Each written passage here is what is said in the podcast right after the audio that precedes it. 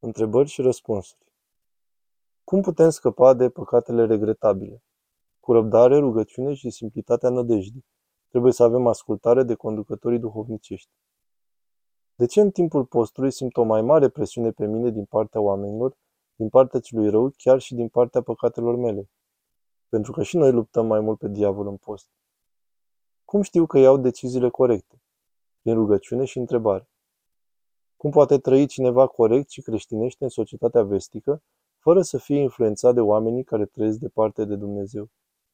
Să ținem o distanță față de ideologia lor, să avem un program duhovnicesc constant. Părinte, am întâlnit oameni care simțeau că se mântuiesc, iar alții se îndoiau. Care este poziția cea mai corectă? Trebuie să simțim că ne mântuim, însă niciodată să nu fim siguri de asta. Părinte, cum vorbește Dumnezeu cu inima noastră? Duhovnicul meu a zis să ascult vocea lui Dumnezeu înăuntrul meu, dar eu sunt o persoană mai rațională și nu prea înțeleg. Vezi care voce crește dragostea, bucuria, pacea, răbdarea. Cel mai bine însă este să întrebăm. De ce în cartea de rugăciuni sunt semnele de zodiac care îl înconjoară Mântuitorul?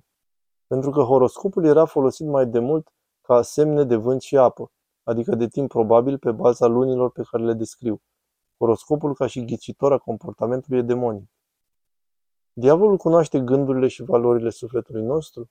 Cum se face că pe mine mă lovește prin ispite acolo unde iubesc cel mai mult și mă doare cel mai tare?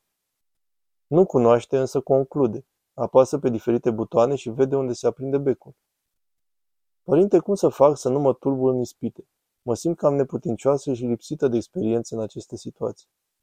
Să te gândești la veșnicia ta și să spui că cu ajutorul lui Dumnezeu o să treacă și asta. Cu rugăciune și spovedanie minimizăm tulburările. Se întâmplă să fim dați la o parte sau luați în râs dacă suntem duhovnicești și nu urmăm cele ale lumii, petreceri, întâlniri, mers la cafenele și restaurante, cum să procedăm? Să ne smerim și să nu punem la inimă, să mulțumim Domnului că ne-am vrednicit să fim astfel pentru El. Cum ne putem dezobișnui într-un mod sănătos de horoscop?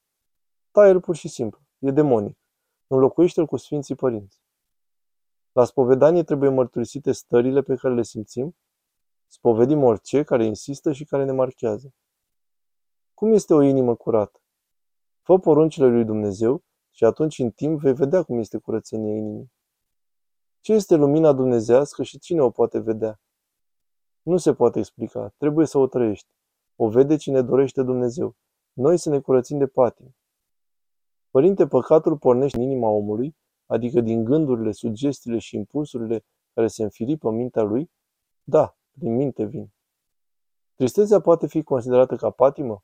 Mă refer la tristețea psihologică, nu la tristețea neîmplinirii unor plăceri, dorințe. Oh, da, amândouă tristețile pe care le amintești sunt patimi.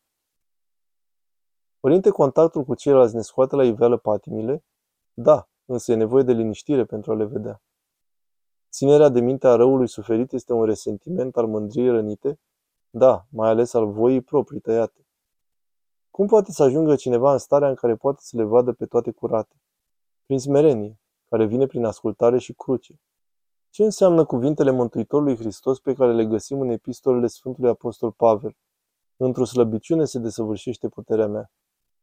Hristos se arată în smerenie. Dacă suntem mândri, credem că toate le facem noi. Unde este situat Duhul la sufletul omenesc?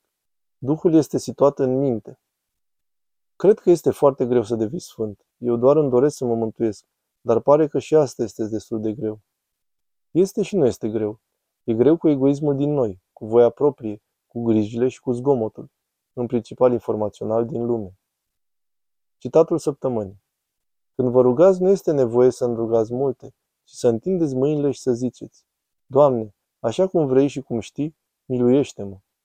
Iar dacă este să vină război, Doamne, ajută-mă. Și El știe ce ne este de folos și face milă cu noi. Ava Macarie, Patricul Mare